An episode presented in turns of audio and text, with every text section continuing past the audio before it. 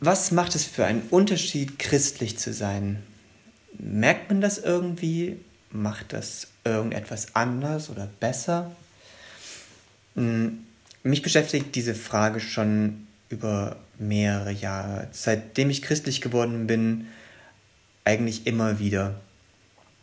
Ähm, schon im Hauskreis war das damals immer wieder ein Thema.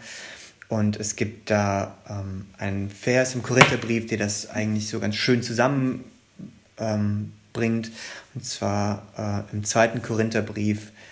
Ähm, und ich habe den etwa so in Erinnerung, ähm, dass er lautet, ist jemand in Christus, so ist er eine neue Kreatur. Das Alte ist vergangen, siehe, Neues hat begonnen. In der Umgebung, in der ich Glauben kennengelernt habe, war dieser Vers stark an diesen Bekehrungsgedanken geknüpft. Ähm, als Vorbild galten dann gerne Geschichten nach dem Modell Verlorener Sohn, äh, Augustin oder auch sehr beliebt Drogenkarriere. Das mit Augustin musst du erklären, ich verstehe das nicht. Äh, das ist einer von den Kirchenvätern, der äh, gibt es eine ganz rührende Geschichte, dass, die, dass, dass er irgendwie Kaufmann war und die Mutter hat immer für ihn gebetet und er wollte nichts von Gott wissen und äh, dann hat er sich irgendwann bekehrt, hat sein Kind und Frau äh, in irgendeine Obhut gegeben und ähm, hat sich dann damit beschäftigt, ganz viel äh, theologische Literatur als Mönch zu verfassen. Ähm, genau.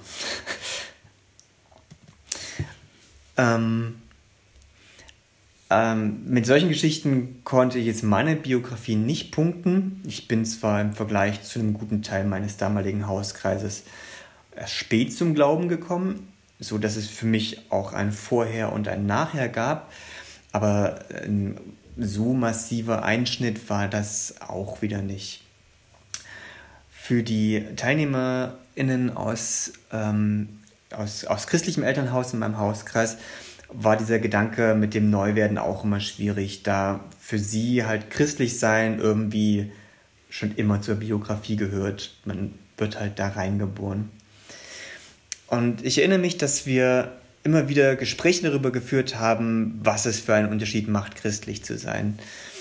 Und auch mit Bekehrungsbiografie ist der Unterschied nicht so immens zwischen vorher und nachher. Ich hatte zwar mein Weltbild geändert und sicher auch mehr evangelistische Ambitionen, Ambitionen an den Tag gelegt, aber bis auf Unterlassungsethik ist aus mir deswegen kein neuer, Jesusgemäßerer Mensch geworden. Und ich merkte in den Gesprächen auch, dass mich dieses Thema zum Teil viel existenzieller traf als meine GesprächspartnerInnen. Ich denke, dass das ähm, ich denke, das hat mit meiner Biografie und auch mit meiner persönlichen Disposition zu, zu, zu tun. Ähm, so merke ich, dass ich heute im Grunde die gleiche Frage noch stelle, auch wenn ich ähm, jetzt sie auf ein anderes Themengebiet anwende. Also ähm, ich kann die Frage, ähm, wenn ich ein insgesamt jetzt linkeres Weltbild habe, ähm, spüre ich immer noch so dieses Ding, müsste man sich nicht, äh, müsste sich das nicht noch mehr zeigen, dass man äh, links ist, müsste man nicht mehr machen, als jetzt nur kapitalismuskritische Medien äh, konsumieren, sondern müsste man nicht irgendwie vielleicht politisch aktiv sein oder müsste man nicht einfach mehr machen? Und dann kommt dazu die Frage für mich immer, wie unterscheide ich mich von der breiten Masse in meinem Handeln? Das ist sicherlich auch was, was äh, dann für mich wieder spezifisch ist. Das Problem mit dem Neuen ist aber auch, dass es keine, Refer keine Referenz gibt. Ähm, in meinen jungen Jahren als Christ war ich, war die Blaupause für ähm, ein entscheidendes christliches Leben, äh, für, für ein entschiedenes christliches Leben der Weg in den vollzeitlichen Dienst.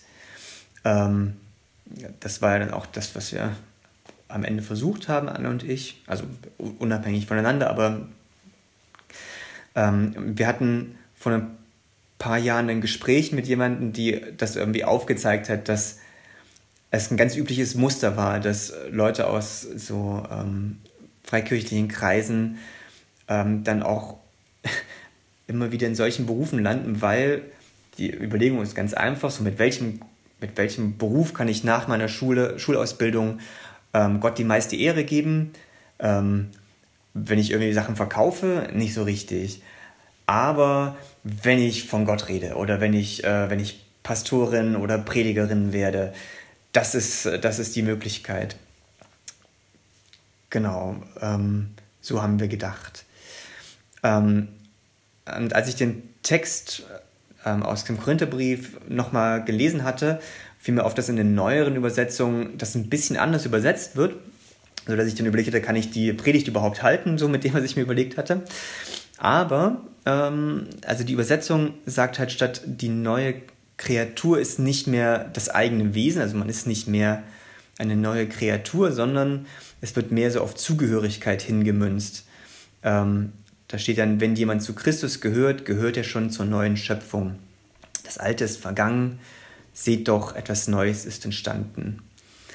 Ähm, aber im gesamten Absatz wird es dann trotzdem nicht ganz aufgehoben. Es ist schon immer noch die Frage, die mitschwingt, wie sieht ein Leben aus, das dieser neuen Zugehörigkeit gerecht wird. Und ähm, ich kann das nicht auflösen, auch weil ich dazu jetzt einfach nicht genug weiß. Ähm, aber ich wollte euch meine Erfahrungen ähm, zur Verfügung stellen, dass wir über dieses Thema ins Gespräch kommen können. Und ähm,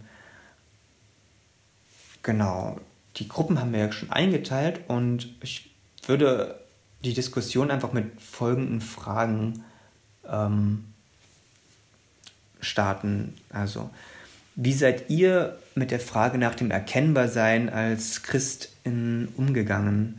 Woran kann man sich diese Zug also wo, woran kann woran zeigt sich diese Zugehörigkeit zur neuen Schöpfung oder zeigt sie sich überhaupt? Und was für einen Unterschied macht ein Glaube für euch, also euer Glaube für euch im Vergleich jetzt mit einem guten humanistischen Lebenswandel?